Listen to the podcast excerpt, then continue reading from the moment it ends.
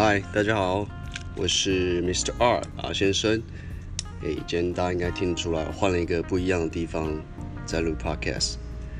呃，今天为什么会想要分享这个主题呢？其实是因为我最近看了一本书，那这本书叫做《No More Mr. Nice Guy》，嗯，它是一本只说现在所大部分男人所拥有的文明病，就是我们都太过于好好先生。那叫我们不要再压抑自己的感受，不要再这么的操弄，活出真实的自己，活出自信的自己。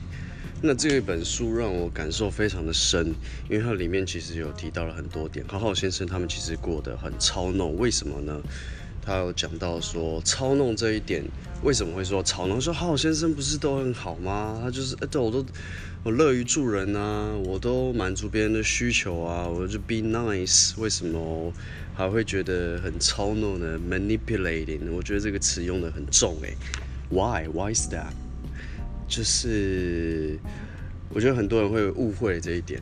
举个例子来说，他今天假设一个人对你好，我举男女关系为例好了。今天一个男生他想要，比如说他遇到一个喜欢的对象，他想要去追求她。那他在追求她的这个过程中，他对她很好，帮她送早餐、送晚餐、送宵夜嘛。以前最典型看到的那种，呃。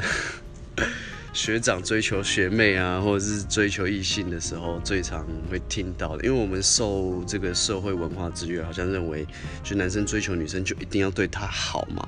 那为什么通常最后这些方法都会没有效呢？是因为，因为是这个样子，你的出发点的动机都是不好的。那个就是好好先生最大问题，他出在本身的心态就不对了。那心态不对是不对在哪里呢？因为我想要延续我这个主题，叫做成长心态，就是持续的用不同的角度去切入这个成长心态这一块。成长心态其实大家如果有心，你可以直接去 Google 就可以搜寻到它是什么东西，然后有一个很明确的定义。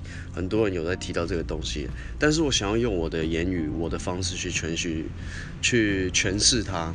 所以我会用很多的故事，我自己的亲身经验，我的学习经验去诠释这个所谓的成长心态。那让大家就像拼图一样，这里拼一点，那里拼一点，最后组成一个完整的系统，组成一幅完整的画。我觉得这样可以更激发所有在听我 podcast，甚至是我自己，我自己在分享的时候，我的脑袋也要组织这些知识嘛，对所有人都有好处，这是一个 win-win 的做法。So。OK，刚回到刚刚那个故事嘛，所以为什么送早餐对女生好没有没有用？因为好好先生的出发点是超浓，为什么？他觉得说，哦，我我今天我今天对你好，我请你吃饭，我陪你出去玩，我牺牲我自己的需要，满足你的需要，你就会喜欢我。所以他是以一种为交换条件去出发，而且是很匮乏的心情去对人家好的。那跟好好先生的另一面，他的另一面是什么呢？另一面其实就是所谓的比较健康心态的。我们讲真男人好了，real man。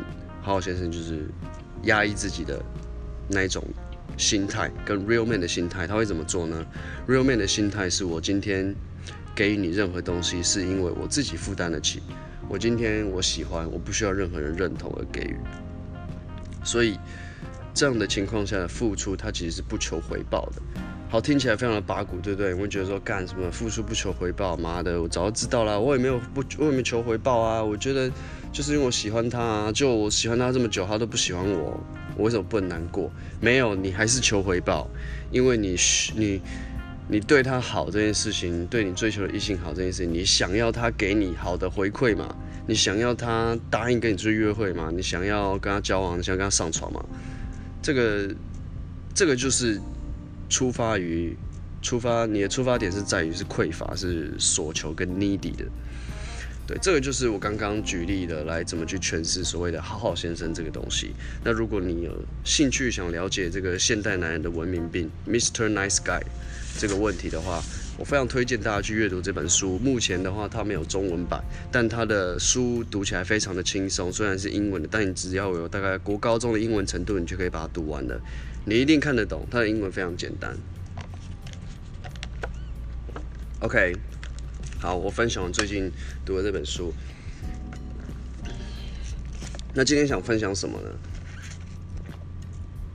既然因为之前，呃，有人提到嘛，就是说关于他们也对表达能力这一块很有兴趣，那我就一直在想说，表达能力这一块到底要怎么去讲呢？因为我心中有一个蓝图，但是没有办法这么的有系统化。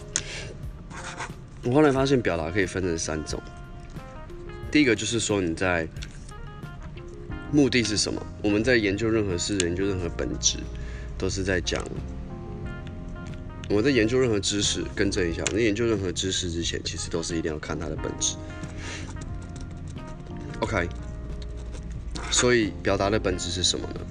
我觉得表达的本质就是可以真实的去陈述。精准的去传达你想要表达的意思。OK，那再来，为了要达到这个这个目的，精准的去表达，精准的去陈述你的想法，而且尽可能的减少双方的误会嘛。因为表达的目的是在于能够让对方双方能够理解你的想法。那接下来我们先有这个心态之后。我们才能继续去探讨所谓的 skill，就是表达技巧，对吧？因为你要先清楚这件事情的本质是什么。举个例子来说，你今天上班的本质是为了什么？啊，每个都在上班嘛，大家都在工作嘛。有些人觉得说我上班就是为了要糊一口饭吃，有些人觉得说我的上班目的是有会有更大的目标的 bigger goal，就是。我想要透过这份工作成就自我，因为我喜欢这份工作，那当然很棒。有些人说，哦，这份工作我是来学习东西的，我有更大的目标是说，哎，我学完以后我要自己开店，我要自己创业。OK，fine。这很重要的是说，这些的本质你自己脑袋要很清楚。You can't lie yourself。OK，那回到表达这件事情，我们先讲到提到表达的本质是会在于精准的陈述嘛。那接下来我们了解了这个时候，才可以碰到说所谓的表达技巧。那表达技巧的目的，也就是为为了让你的意思更能够精准，然后不会被误会的去传达出去，让对方能够理解。所以我们必须要了解到这个东西的本质其实是一个双向的。如果你有一张纸的话，画一个箭头吧，一个左边，一个右边，双向的，me and you。你的接收者跟讯息的传达者，它是一个双向的过程，而且它是动态的，它不是一个单向的东西。那再来第三个表达很重要的地方，就是你会碰到的问题。那这个问题是什么呢？其实就是出现误会啦。误会。那表达技巧的目的，其实就是在精准传达跟消除误会，最后你们双方达理解。那更进一步的话，我们会进入到，比如说说服，像销售就是一种说服能力嘛。说服的话，它就是说让你的意思能够清楚的传达之余，你还可以影响他的决定。那这个我们之后再谈，因为今天着重在表达。OK，那我已经解释完表达了主要几个核心的。那我要怎么样去清楚的表达我的意思呢？在这之前，想跟大家分享一个故事，我觉得一定任何事情，任何事情都一定要从最根本、最基础，你感觉最 最容易忽略，就觉得说，干这我早知道了的这个地方去开始思考，因为我们都活得太过于快速，太过于速食，在这个现代的社会，我们取得资讯这么的容易，对不对啊？因为太阳底下没有新鲜事了嘛，那。我觉得现在生活很容易被影响。有有一个有一句台词，我曾经在一部美剧里面听到，那我觉得它很有道理，叫做 "There's no news in the news, the truth isn't the news." 他是说，在新闻啊，其实新闻里面没有真的所谓真正的新闻，因为真相从来都不是新闻。这句话，我我真的是。活了大概，因为我那时候看美剧的时候，可能还大学生，可能二十岁上下，到现在快三十，有一些人生经历之后，才可以懂这句话意思。真的，所谓的真相，其实所谓的真相，它其实非常常见。其实它就在你的生活周遭，它不停的在发生，它甚至常见到你都觉得，OK，它只是一个老生常谈，我根本不在意，你甚至会忽略它。但是那个东西就没有新闻的价值了，因为新闻就是让人家听了觉得很兴奋嘛，哇，觉得很震惊嘛，能够引起你的情绪反应嘛，对不对？所以新闻里面没有真相，真相从来都不是新闻。哎，好，其实这句话主要的意思应该是这样：真相从来都不是新闻。思考一下哦，给你们几分几秒钟思考一下，这句话有没有它的道理？你有没有生活中有没有类似的经验可以去诠释这句话？当你今天接受了一个讯息，或者是我今天要告诉你这个讯息的时候，练习一下，试着去反驳我，试着去反驳这个理论，试试看，哎，有没有？有没有正反面？哎，正的可能是对的，反可能是错的。OK，那我给你我的理由，有结论一定有理由嘛？呃，就像是就像是婚后出轨好了，外遇这件事情，大家都说哦，外遇很可恶啊，外遇很烂啊，外遇一定是怎么样怎么样，对不对？OK，好，今天报了一个新闻，好报罗志祥小猪他妈渣男。然后报谁谁谁偷吃，报阿基斯偷吃，报谁干嘛干嘛的，你们都是觉得这样很烂，就觉得说干你怎么可以这样子？你怎么男人都这样？妈的，这是新闻嘛，对不对？那为什么我会说套用在这个地方？因为我发现啊，你今天换个角度想啊，有没有可能其实偷吃才是常态？哎。我们从来没有人想过这个问题，对不对？如果你你从小到大都受着媒体呀、主流媒体呀、爸妈告诉你，或是道德观那人灌输你的时候，你都不可能会去想过这个想法吧？可是如果你从演化的角度切入进来的话，男人的繁殖本能就是为了要尽可能的传衍他的后代嘛，所以他就是尽可能会去找数量够多的异性去交配嘛。那女性因为她只有天生只有一个卵子，所以她会特别的珍贵。所以她在繁衍的过程中，她必须要去精挑细选，她会去 qualify 男人嘛，她会去选择最强的男人当她的伴侣嘛。所以在这样的先天性生物不同的情况下，你跟我讲男女平等，它就是一个谎言啊，不可能啊，不可能平等的。我我承认男女生的价值是平等，但他们的本身的角色的任务跟职责，还有他们会做的事情，就是不可能会平等，不可能会一样。所以这个也不会是一个真相。你说我今年婚后不能出轨，它是一个道德上的要求，但它不是真相。所以说真相永远都不是新闻啊。到最后没有人在乎这些新闻了。像这一阵子，其实没有人，大骂完就忘记。为什么？因为他们就是真相，就是永远都会有人出轨啊。这个就是真相。那真相一点新闻价值都没有，所以这些新闻很快就过了，很快就被他遗忘了，因为它会一直在重复的发生，重复的发，它就是真相，它很无趣。它可能红一时，红一时是因为它有很耸动的标题，但它会一直发生，因为发现永远都在发生。从以前皇帝后宫三千佳丽，什么采花贼，什么圣经里面的各式各样的故事都可以读到，读到现在，今年人类已经演化到二零二一年了，这件事还是持续不断的发生。为什么一直 It's just a human nature，OK？它就是人性啊，它就是人性。好，所以我们今天回到我们重点表达这一块，本质就是在陈述。本质在陈述的话，我们有什么样的技巧呢？刚刚其实有提到了一个很重要，其实我们人类啊，在跟人沟通的时候，情感跟肢体语言就是占了大概八成到九成。我没有办法懂很精准的数字，为什么呢？因为也是跟演化有关系。这个有兴趣的话，邀请你们自己去搜寻相关的书籍。那。演化来讲，说我们透过肢体语言跟非语言行为去判断跟一个人沟通的时候，其实它占了八成，接近八成，甚至九成，有更高的比例到九成。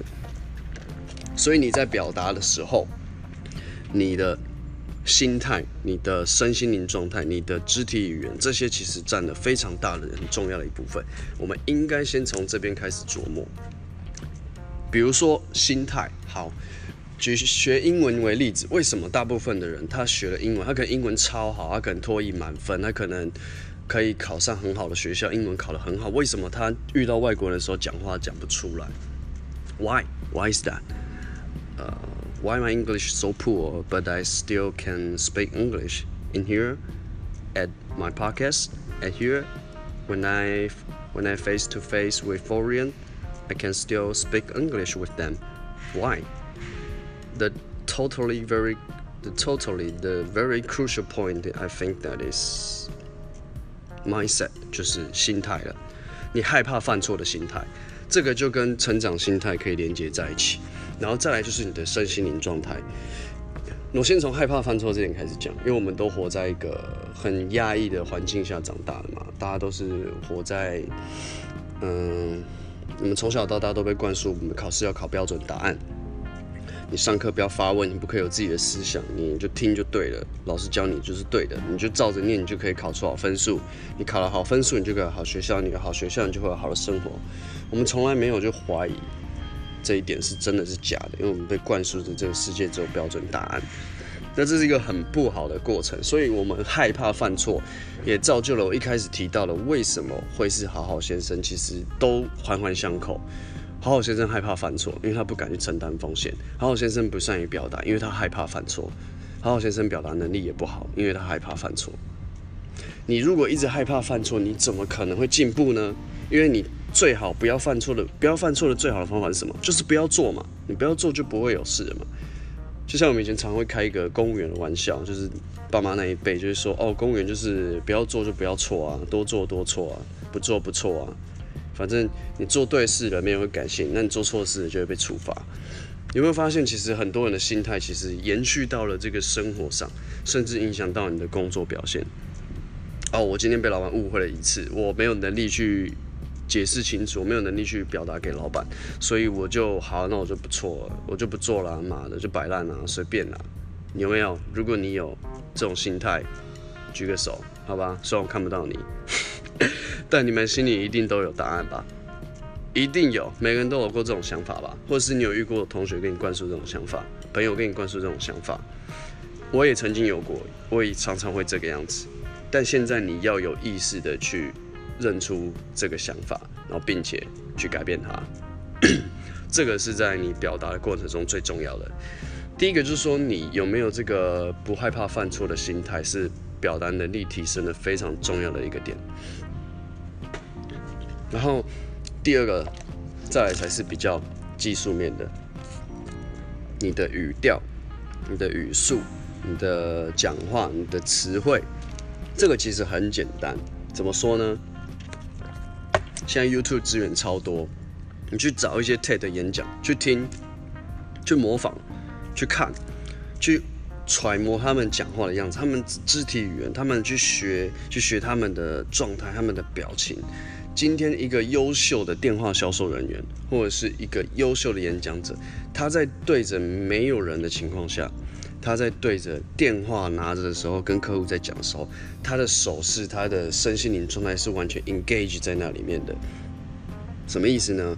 就是说，他今天就算看不到你，他还是拿着电话跟你讲，好像你就坐在他前面一样，很兴奋，眼睛瞪大，他会有手势，他的身体是很放开，他情绪是很 relax 的。所有所有的 key point，如果你今天要很精准的去表达，或者是说你想要让你的表达能力提升的话，都是在这些 key point。那你去看 TED 的演讲，去看贾博士去怎么样去表达他自己的时候，怎么样去展示 iPhone 的时候，那个整个过程都像是一场秀，那个背后经历了大量的练习。所以今天如果你有想提升你的表达能力的话，你不会是呃一朝一夕就可以做成的，你需要累积大量的经验，你需要做大量的练习。OK，目前为止还有跟上吗？好，那。这个目前为止还有跟上吗？这个也是一个小小的技巧，就是确保对方有点像是老师在上课上一上上到学生都快睡着的时候，突然叫你名字，哎，叉叉叉，哎，然后你就哦靠，整个人都醒过来了，哎，呃，跟被老师 Q 了，对，所以你在跟人家讲，譬如说在讲很长内容的时候，你就可以重复这个，哎，到目前为止还有理解吗？你有跟上吗？Does that make sense？这样我刚刚讲的这样有道理吗？如果他说 Yes。其实他也是给在给听你说话的一个心理暗示，说，呃，这会是一个他有在认真听你说话，而且你会更促使他说他下一个决定他也会说 yes。所以有一个很有趣的表达技巧，会有人我会讲销售技巧，还有就是 yes yes yes 三个 yes。你先，譬如说我举我的工作为例子好了，今天客人来说，哎，你是特别想要学这块。武术这一块吧，所以你才会想要来这边。哦，对，然后那我看到你的表单上面是有写说你特别对战力技的武术有兴趣。他说也对，这个时候呢，你接下来下一个的时候，你要他说 yes 的机会就很高，因为他前面已经说了两个 yes 了。对，就说，所以你也今天也，既然你这么有兴趣来，那你对你也决定好战力技是你特别想要学习的武术了，那我们来约个时间让你体验看看吧。他很有可能很高的几率，他就会说好。对，那我这样就可以邀约到了课程的体验。哎，这是有三个 yes 的 skill，OK。OK，那今天讲了本质了嘛？表达的本质是在于精准陈述你的意思。那如何精准陈述你意思？就是说，你首先要先放开自己，你要有健康的心态，你不要害怕犯错，你不要害怕你的话会去冒犯到别人。如果你在你说话之前，你就会先自我审查的话，那你永远无法真正的把你的意思陈述给别人。那第一的，然后再来第二个就是说技巧面嘛。我刚刚提到说，你的情绪、你的肢体语言、你的状态，其实占了对话的八成到九成。所以今天我在录 podcast 的时候，我也是手舞足蹈在对着我的手机讲话。OK，就好像就好像你就是一个人在我面前这样子，我跟你讲话一样。如果你今天可以跟一个人这样子很轻松自在的聊天，你就可以跟一百个人这样很轻松自在的聊天。这也是一个很不错的话，可以把它写下来，write it down。OK，然后也分享了一个三个 yes 的技巧嘛。那最后一个技巧就叫做举例来说。我们跟你讲，换句话说，那这个换句话说的技巧的重点在什么呢？OK，就像我刚刚其实，呃，我在跟你们讲话的时候，我也很长很大量的用到这个东西，特别是在你在解释一个很专业的东西的时候，如果你可以用这个举例来说的话，就可以让人家很清楚的理解。特别是如果你从事教学工作，或者是说你从事专业工作，你需要跟人家解释，或者是说你需要跨部门沟通的时候，这个非常的重要。就像是我最近在跟客人介绍一个，因为我是做武术教学嘛，对，教格斗的，的有点像是 sales 的角色。那我上次怎么跟客人举例呢？他就讲说，哎，他不想要上线上的课程，因为现在疫情的关系嘛，他不想要上，他觉得实体的课程才才够位。对，那我就跟他讲说，其实。不一定是说，因为实体的课程你要学的是什么？你就是要打靶嘛，你就是要对打嘛。对，OK，我们都很喜欢打靶，我们都很喜欢对打，我们都很喜欢打沙包，很过瘾。但你在打的时候，你会忽略掉你的个人的基本动作，因为你会专注在你要 hit down the target。You want to hit harder, you want to hit full of power，想要用全力的去打的东西，有时候你可能动作跑掉了不知道，你是做无效力的行为去击打的。那这个时候其实。基本功反而是占了整个武术练习过程中八成，你甚至有八成的时间可能都是在挥空拳、调整动作、体能训练、协调性训练，把你的动作练到本能做出来的时候，你才会开始去练打靶。举个例子来说，重点来喽，重点来喽。举个例子来说，它就像是你在学开车，你在学摩托车，好吧？我举开车为例，就像你在学开车一样，你在学开车之前是不是要先学车子的构造？交通安全怎么走？OK，好，你要开始练习怎么打排档。哎，啊，你哪一个是油门，哪一个是刹车？车子零件摸手以后，哎，前进的时候什么感觉？后退的时候什么感觉？转弯的时候什么感觉？我方向盘要打几圈？这些东西它就像是练拳的空拳一样。你今天这些东西其实占了你开车的最重要的八成，最后两层才是你上路的经验跟反应而已。那今天打手把这一块就像是你开车上路的。实地有点像是道路测试，然后呢，你实际上开车的时候就像是对打一样，所以其实真正重要的是你在学习车子的构造、熟悉车子的移动的那个时候，其实占了八成。所以为什么驾训班要给你那么多的时间让你去熟悉车子、让你去练习车、让你去控制车子？可是你不可能第一天就马上就直接去路上道路测试吧，对吧？所以练习拳击也是一样，你一定是会先练了很大量的基本功，让你身体习惯这些动作之后，我们才会做到打手把跟对打。那这个样子呢，其实我会线上课程就可以完成你前面八成的基本功练习的，而且老师也会在课程中及时调整你的动作。OK，我示范完了。那这样子是不是就是一个很有呃很具体明确的举例来说？我运用很生活化的开车例子去解释拳击的训练中，呃，为什么空拳啊、调整姿势啊、协调性啊、模拟啊这些动作训练很重要，它甚至比打手把还要重要。OK，这个就是第三个技巧。举例来说，那这些的技巧就是为了要让你的。表达能够让对方精准的理解，特别是说举例来说，它是一个很有效的方式。然后再来的话，情绪状态、肢体语言这些是让你的讲话人家愿意听。如果你今天讲话是一个平平，没有任何感情，也没有任何能量很低，就这样这样。我示范一次哦。诶，大家好，诶，我是阿觉，呃，很高兴跟大家聊表达的主题。那。呃，我我今天想讲的是关于那个成长心态，还有表达的技巧。第一个就是本质，你会想听我说话吗？不会嘛？你在在听不到一分钟，你就已经想要睡着了，或者是说这人讲话的语调的方式怎么这么无聊？因为他没有任何的轻重音，没有任何的停顿，也没有任何的高低起伏，就像是唱一首歌一样。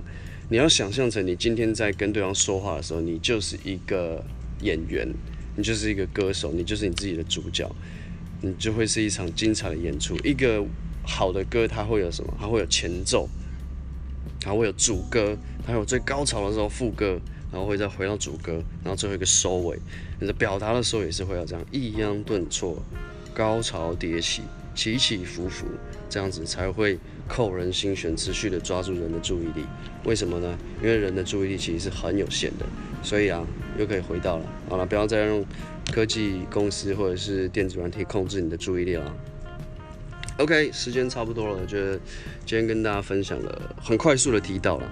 如果有更多细节你们想听我说的话，我可以把一项一项的拆开来讲。比如说，哎，心态，我怎么样建立我可以坦然自在表达的这个健康的心态？这个心态就可以讲好几集了。然后再来第二个就是技巧，这个技巧也可以讲一集。那么第三个的话，就是你表达的过程中可能会碰到的问题，那如何去解决这些问题？OK，这个问题的话之后再提吧。今天主要着重在心态跟技巧，希望可以帮上你们。最后一个重点复习喽，最重要的还是心态。你勇于表达你真实的想法，你没有任何羞愧，因为你不是好好先生。然后我们都不需要为了真实表达自己真实的想法而感到羞愧。我们都是很棒的，每个人都很有价值，每个人都是独一无二的。然后再来第二个，情绪能量跟肢体语言，这里给你们一个关键字，有一本书叫做 Amy Curtis 写的，Amy Curtis，sorry，Amy Curtis 写的，他本书叫做中文翻译叫做《知识决定你是谁》。你也可以去 Google 他的 TED 演讲，那里面就有提到了叫做权力的肢体语言，权力型的肢体语言。当你在沟通的时候，你摆出这样的肢体语言的时候，可以提升你的自信心，那你也会让你更放松，因为有自信的人总是放松的。这个话在对你沟通或是表达上的时候，会很大很大的帮助，让你进状态。最后一个 skill 跟一个补充 skill，补充 skill 就是 yes yes yes 三个 yes，想办法让对方说 yes，然后跟最后一个。举例来说，要用生活化、对方也能够很轻松的方式去理解的东西，来去表达你想要陈述的专业，或者是你想要陈述的东西。那你能举例的越生活化，其实你也可以这这个时候去检视自己所了解的东西是不是足够。因为如果你今天没办法用很生活化的东西去解释让人家听的话，就代表你的知识。的理解可能还有盲点，可能还不够完整。因为真正的专业是说，他可以把他的东西很清楚的用很简单的方式去比喻，让人家了解。这个代表说，第一个他对他的专业理解很透彻，然后第二个这个人他的表达能力很好，他才可以用举例的方式去说明。我遇过的优秀的老师、优秀的教练、优秀的讲师都有这样子的共同特质。OK，今天就差不多啦，分享到这边。那我是 Mr. R，catch you in the next time。